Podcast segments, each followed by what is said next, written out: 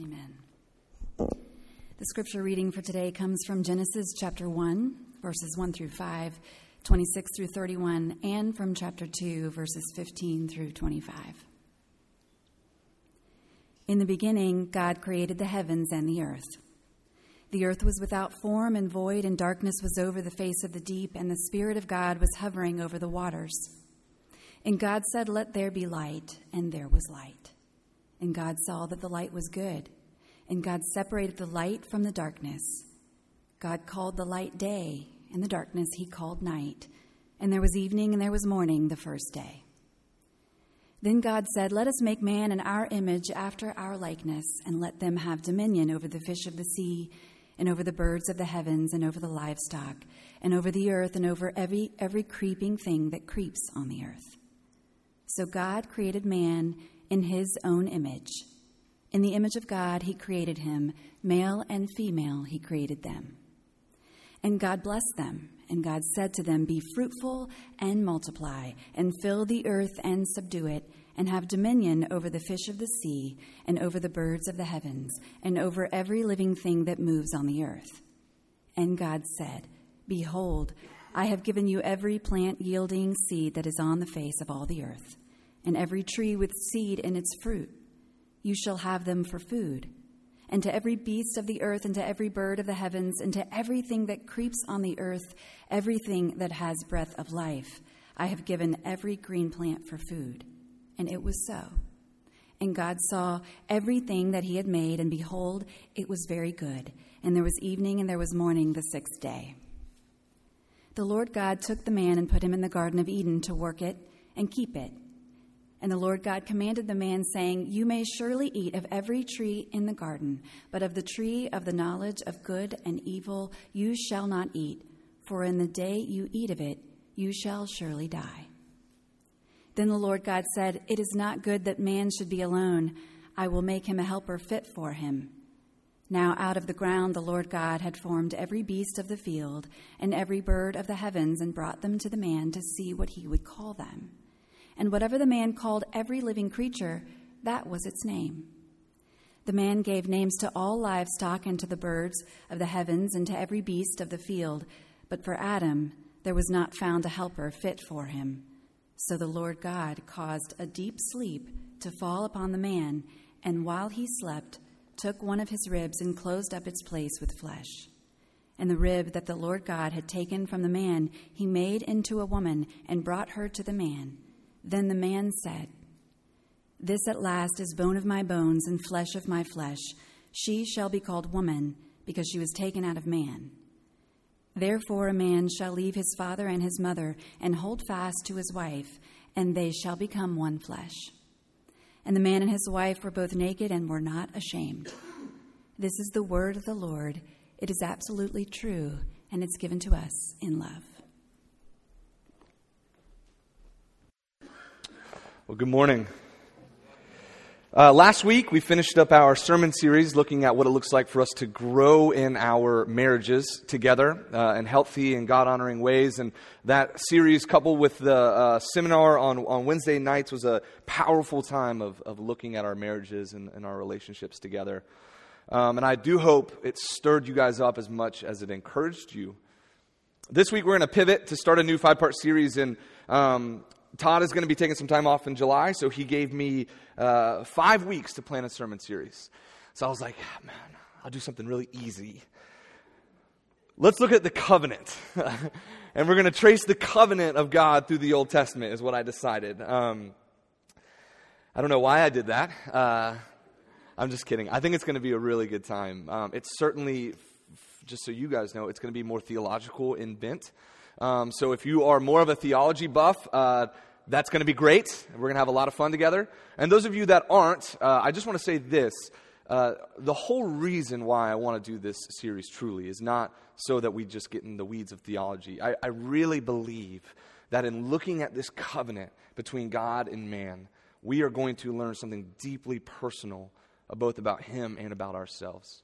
And so, whether you're a theology buff or not, I think all of us can really begin to, to learn something new about God and ourselves in this series. And the reason is this is because a covenant uh, is all at its core is a relationship. That's what it is. A covenant is a relationship. And uh, the covenant that God makes with man is the engine that drives forward the biblical story. It's kind of the propulsive force in all of the biblical story. So if we miss it, we miss something really important. So the next five weeks, we'll be looking at God's covenant with Adam this week, uh, Noah next week, Abraham, Moses, and then finally David in the new covenant. And in doing so, I really hope, I really believe that we'll begin to see our relationship with God in a new and more powerful way. Um, I grew up in a neighborhood uh, with a lot of families. And uh, in, Charleston, South Carolina, it was still the days where uh, you rode your skateboard or your bike to your neighbor's house and you left it in the yard. And, um, you know, we didn't, we, you know, it was, a typical suburban upper middle class neighborhood. There was not really a lot of worry that bikes or skateboards were going to get stolen. Um, but there were some, you know, rougher kids in the neighborhood. Um, and, uh, you know, nothing too bad. It was more like they'll break your mailbox in the middle of the night because they're being stupid type deal. There's this one kid uh, that was, you know, kind of more of a nuisance than anything. And I'll never forget, I was uh, playing, I think, football or frisbee or something in a field, and I left my skateboard at the basketball court, and I saw him drive up with his buddies and grab my skateboard and just leave. Um, and I was like, wow, he just stole my skateboard. Um, and I really honestly had no idea what to do. So I go home, and uh, my brother was at the house. He's five years older than me, and naturally, what is mine is his because he's five years older than me. He said, Where's your skateboard? I want to ride it. And I said, Well, um, John took it. And he was like, What do you mean he took it? I was like, Well, he stole it. And Jimmy was like, Uh uh-uh. uh Literally, this guy, five years older than me, my brother, who terrorized me, beat me up all the time, didn't even say a word to me, left the house, went straight to the house where John was. I don't know how he knew he was there, went in there, grabbed him by the scruff of the neck, threw him out into the yard, didn't do anything else, looked him in the face and said, Don't you ever take anything from my brothers ever again. Grabbed my skateboard, jumped on his bike, and came back to the house and handed me my skateboard. It was a pretty cool thing. I mean, I'm going to be honest. And I was like, that was awesome. But I, I, it made me think. The reason I tell you this, um, like I said, this was my brother who really, you know, messed with me a lot as a kid, who took my things, uh, you know, did essentially whatever he wanted. But the moment that someone came after me, he fought for me. He stood up for me. The stronger one in our relationship moved towards me by fighting for and caring for me against my enemies, even. And as we mentioned earlier, a covenant is first and foremost, it's a relationship. And at the core of it, and the reason it, it is the engine that drives forward the biblical story, is because uh, it is a relationship between God and man. And our God is a relational God. And in the past century or so, theologians and scholars have discovered that actually the majority of relationships in the ancient Near East were covenants. Uh, and these were uh, kind of relationships between two peoples or two entities or, or even nation states. And there's two types of covenants that we saw in the ancient Near East. Uh, one's a parity covenant. That's just a fancy term uh, when the two parties in the relationship are equal. So a lot of times this would be like a military force uh, two military forces that needed each other's help, and they would enter into this equal, mutually binding relationship together, giving care to one another. But the other type of covenant that was typical during this time was called something even fancier. It was called a suzerain vassal covenant. A su- suzerain is like a bougie name for a king. A vassal is a bougie name for the king's subjects. I mean, it's nothing more than that. And in this covenant, uh, one person or entity has most of the power, and the other party is subject because he is in need of that power or of that protection. So the suzerain would provide military support, care, uh, and just general support to his subjects, a sense of safety. And they would, the vassals in turn, as a lesser power, provide loyalty, obedience, support, often in the form of money, allegiance, fighting men, and goods. This too was mutually beneficial and binding. Here's why I tell you this the type of covenant that God enters into mankind that we just read about in, in the creation story is like a suzerain vassal covenant.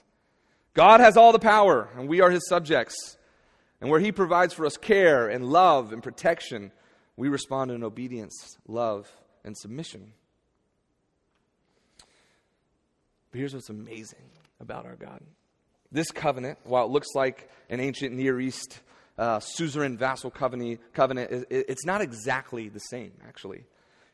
And here's the main difference God always moves towards his people in grace first. The covenant that God made with his people is one of grace.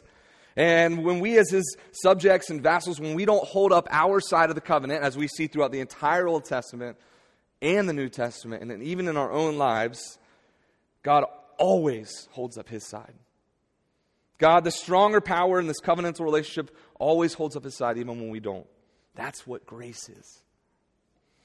And what we're going to see today is that this, this type of covenant, suzerain vassal esque, uh, but one built on God's grace, is the type of covenant that God entered into with Adam.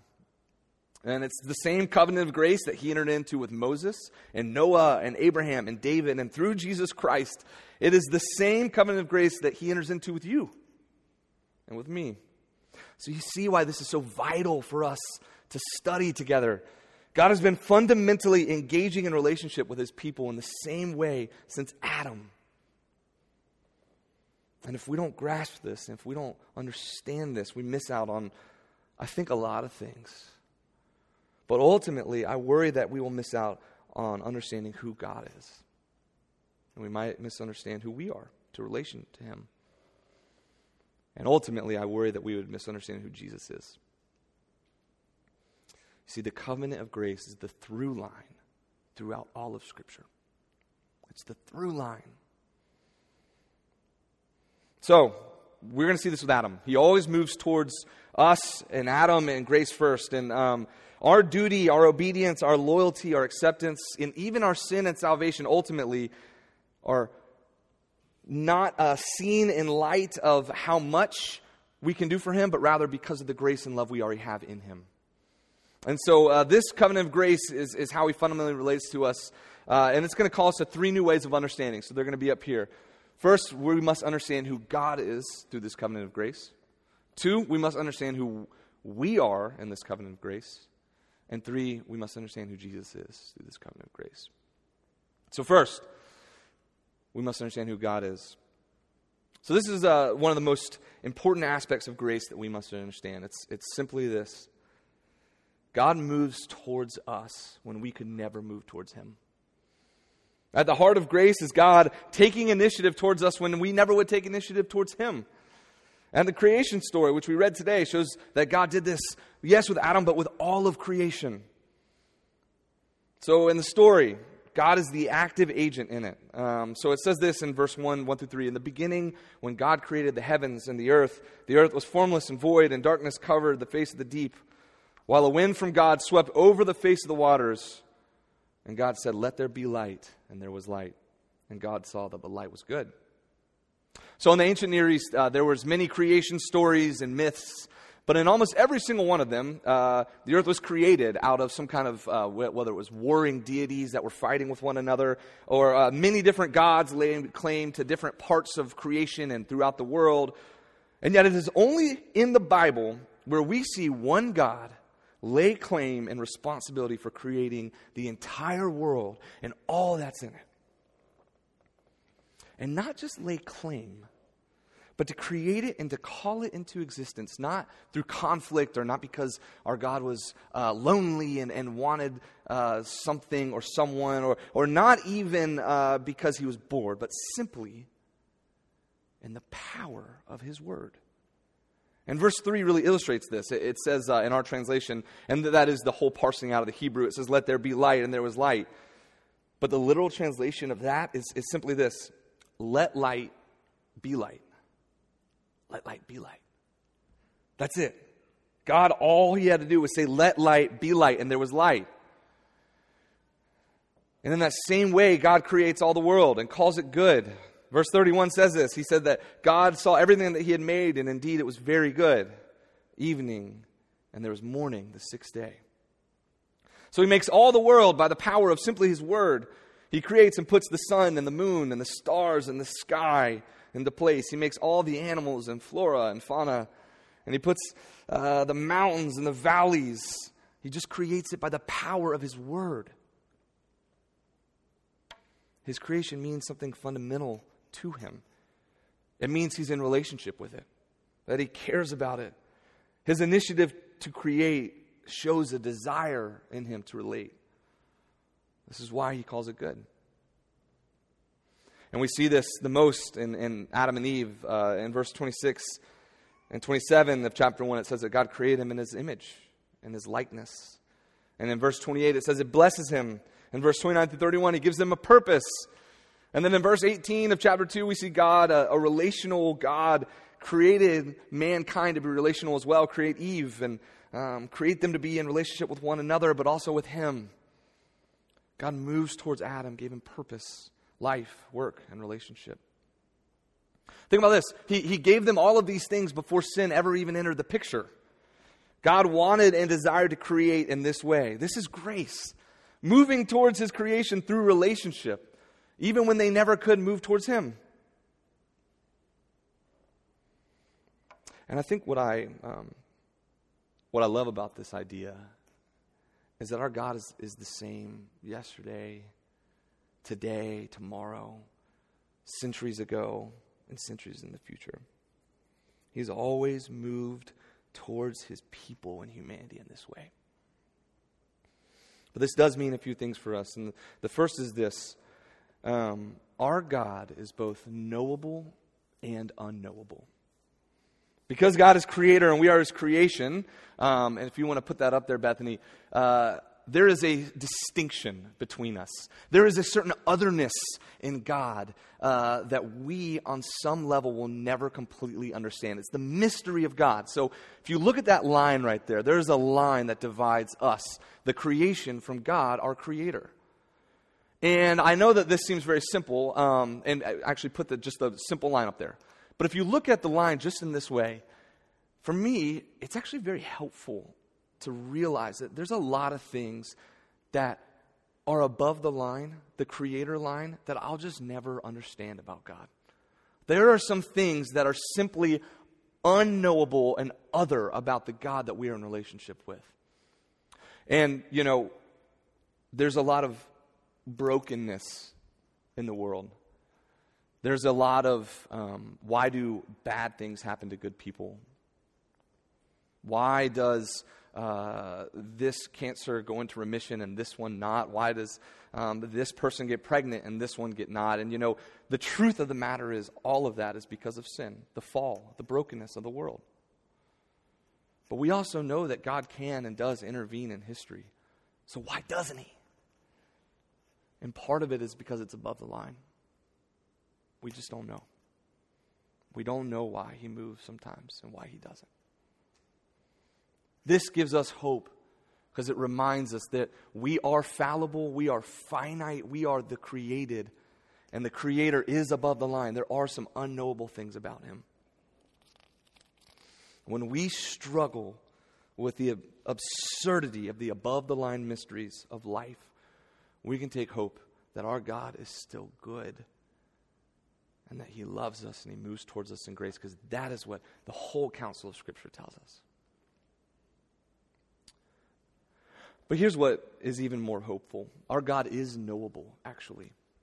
Though we can never cross that line to, to get to Him, what Genesis 1 and 2 and this creation story tells us is that our Creator did cross the line. And He did come down and He entered into relationship with His people. And this is where grace comes in. Where we couldn't get to God, He came to us. Where we can never be in relationship with Him, He chose to be in relationship with us. He crossed that dividing line so that we could know Him, so that we could understand Him, at least in part. Yes, there are above the line things, but the Creator of the universe has made Himself knowable to you and to me. So, this is the, the completed graphic. God came down and walked with Adam and Eve in the garden. Um, the arrow on the end of that line, I like to call it the grace arrow. because it reminds us that when we can never reach God, He did come down. And that His posture to us right now was one of goodness and of grace and of love. That He did not stay above the line, but He came down to walk among us so that we could know Him.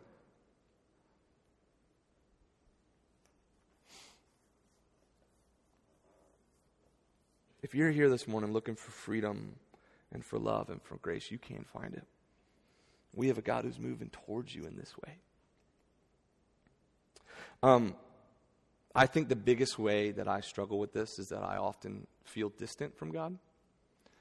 And um, I, I, often feel distant, yes, um, yes, emotionally, as if, like, is, is he actually really there? But I think more I feel distant because there's shame inside of me that says, God can't possibly care about me. That all the things that I know that are true of him are a lie.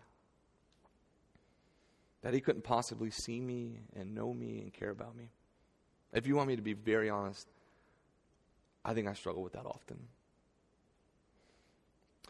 And then, um, and then I think about that arrow that simple arrow on that graphic. And I'm reminded that it is pointed towards me. That God did come down. And that He does love me. And He does care about me. He is moving towards me. He wants to heal and restore my brokenness and shame. That arrow of grace is an arrow of hope for us. The God of the universe who spoke the mountains and valleys into existence, who made the stars and the universe and all the galaxies just by the power of his word, is moving towards us. And there's hope there. And he's moving towards you. The same power that he holds in just the power of breath, of his breath, is the same power that's moving towards you and me. How could anything, anything stop it? And that brings us to our second point. So we've seen that God's covenant of grace is central to our understanding of how he relates to us. So we must understand who he is. And now we're going to see that we must understand who we are in light of this covenant of grace. So Genesis 1 and 2 is all the elements of a covenant, similar to a suzerain vassal covenant. And we saw uh, the stronger party God uh, initiating and entering into this relationship with his creation, claiming it to be his and good. And this is only one half of the relationship, though, right? A covenant is a relationship. It's not a one way street. There, there's, like any uh, relationship, an understanding of give and take, of mutual commitment to one another. And in a covenant, in biblical terms, these are often called blessings and curses. And uh, it's an understanding that fulfilling your end of the covenant will lead to blessings, and not fulfilling your end of the covenant will lead to curses or, or, or consequences. And we see this from God. Right after He creates man as the jewel of His creation, in His own image, He gives us responsibilities, or as He says, blessings. Like a good Lord tasking his servant with duties and obligations, he says, Let them have dominion over the fish of the sea, birds of the air, cattle, over all the wild animals of the earth, and every creeping thing that creeps on earth. And in chapter 2, it says he literally blesses them. Uh, and he says, Be fruitful and multiply, fill the earth and subdue it, have dominion over the fish of the sea and the birds of the air and every living thing that moves on the earth. And he said, See, I've given you every plant yielding seed that is upon the face of all the earth and every tree with seed in its fruit, you shall have them for food. And to the, every beast of the earth, and to the, every bird of the air, and to everything that creeps on the earth, everything that has the breath of life, I've given every green plant to you for food. He gives Adam and Eve tasks to subdue the earth, to care for this world that God made to be their home. He gave them the gift of childbearing and family, food and shelter, a place to live. He gave Adam and Eve all the blessings that they needed in their relationship with Him. And yet, what we know is that they weren't satisfied. We knew that uh, Adam and Eve, who God had given them free will to choose life and death, sin and eternity, looked outside all that God had given them and they wanted more. Verse 15, it says, The Lord took the man and put him in the Garden of Eden to till and keep it. And the Lord God commanded the man, You may freely eat of every tree of the garden, but of the tree of the knowledge of good and evil you shall not eat. For in the day you eat of it, you shall die. And we know in Genesis 3 is that they did eat of the fruit. They chose disobedience over obedience. They chose to abandon the covenant rather than fulfill it. They chose death over life, and they chose sin over eternity with God. And sin entered the world. Changed everything. They were expelled from the garden covenant uh, because of it as the curse or consequence of not holding up their end of the covenant. Their curse by eating the fruit and choosing disobedience allowed sin to enter the world. And every part of this world that God called good, the curse from Adam and Eve touched and broke. And it's never fully recovered since. But man, here's what's the, the good news of the gospel. The covenant of grace that God entered into with Adam in chapters 1 and 2 isn't negated when they didn't fulfill their side of the covenant. The obligations and stipulations of the covenant, what, what, Adam and Eve were supposed to fulfill, weren't contingent on God's love and grace. And the reason for this is because they already had it. They already had His love and grace. They were supposed to respond to God out of that love and grace, not to gain it. So that means when they were expelled from the garden, when they did suffer the consequences of their sin, the one consequence they didn't suffer was losing God's love and grace. Chris Wright puts it this way it's a fundamental mistake to think that in the Old Testament, blessing or salvation came as something earned through obedience. On the contrary, blessing is intrinsic. That means it's fundamental to the covenant relationship established by God's saving grace. God always moves towards his people in grace first. So he didn't abandon them when they ate of the fruit. He didn't abandon them when he expelled them. He didn't abandon them when their son killed their other son. God never turned his back on them when they turned it on him. And God doesn't turn his back on you even when you turn it on him. You see, God sees us as his creatures, his image bearers first, and then as sinners in need of salvation second. That, in and of itself, is hopeful for us. When God sees your sin, he sees you first as his beloved creation, turning your back on who you are, not an awful person embodying who you truly are. Hear that again. When God sees your sin, he sees you first as his beloved creation, turning your back on who you are or meant to be, not as an awful person embodying who you truly are. Sin is disastrous to ourselves and to one another and to the world. But our thesis today is that there is one covenant of grace that God relates to all of mankind through. So the same covenant that God made with Adam is the one that he makes with Noah, Abraham, Moses, David, and us through Jesus Christ. But here's what is true and why we're even doing this series. The covenant looks different through each of those people, right? It looks different. And it looks different for us today. How could that be the case? Why would the covenant look different if God never changes? The reason is because we change. It is us, the human element, that changes the way that the covenant looks. Because of sin, we are the agents of change in the covenant between God and man. Mike Williams puts it this way as an organic historical relationship, the covenant deepens and even undergoes change in the biblical story. Any relationships between people change over time. And similarly, the biblical story displays discontinuity, maturity, and change within its continuous covenantal relationship between God and his people. The human story from creation to new creation does change, and that affects how God administers his creation covenant. The human story from creation to new creation does change, and that affects how God administers his covenant.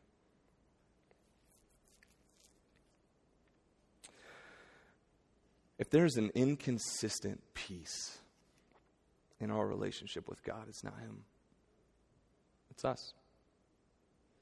And I don't mean um, consistency in how much you're reading your Bible or consistency in how much you're going to church or praying.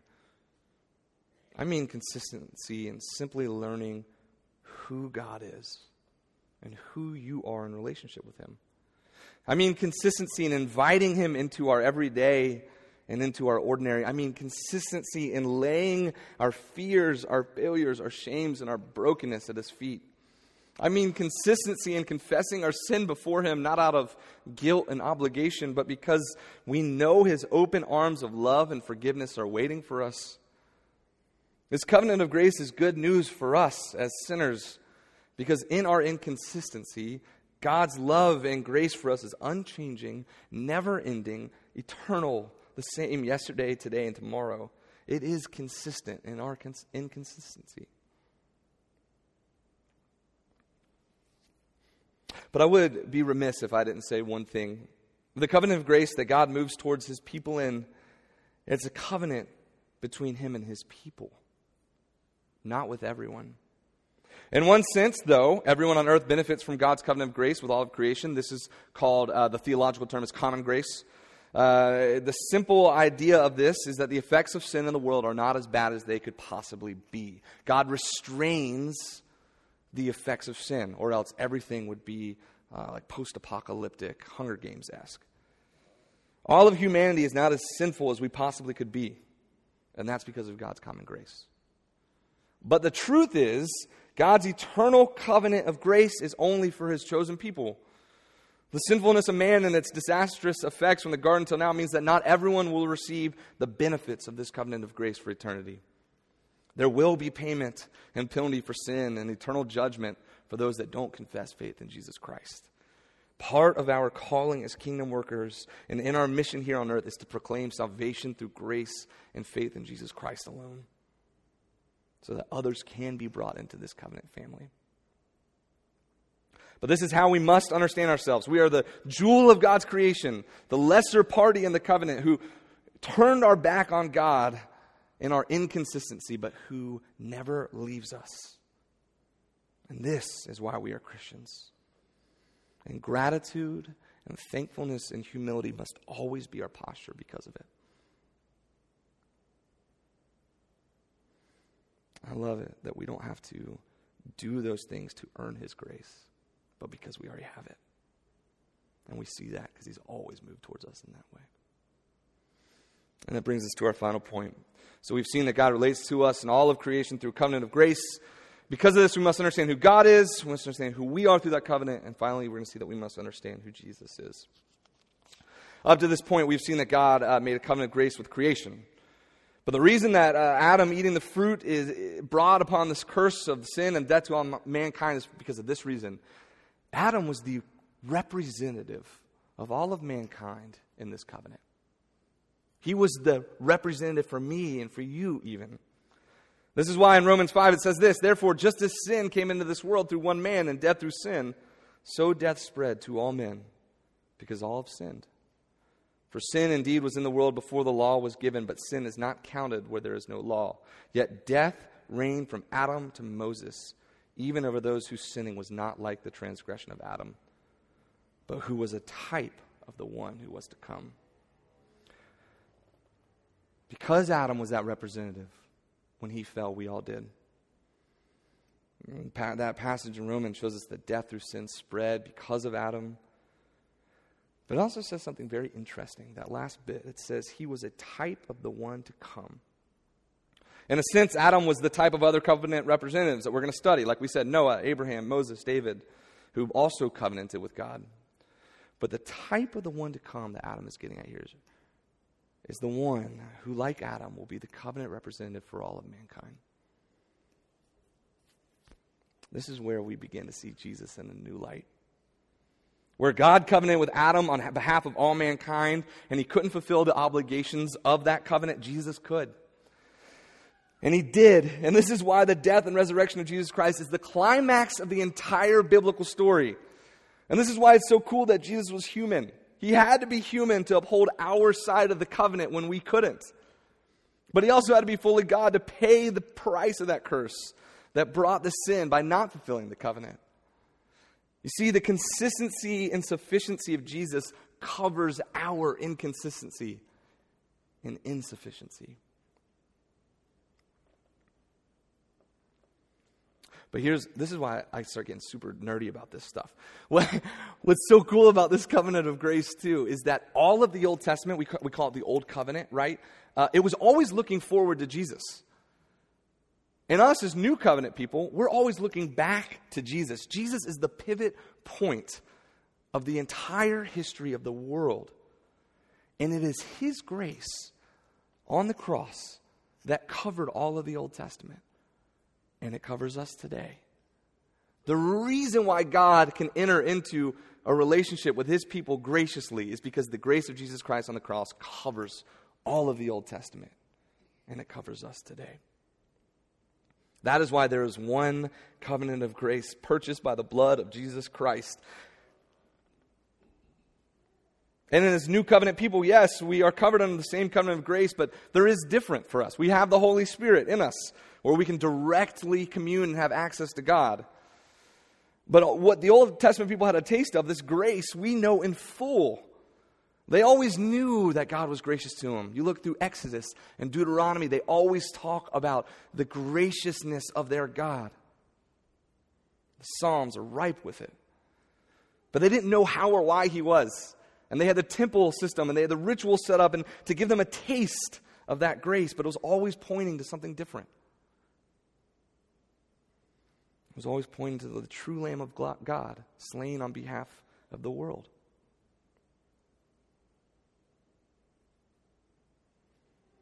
We have what the Old Testament church had just a slight glimpse of and understanding of. We have in Jesus Christ a full understanding of who God is, who we are, but who Jesus is.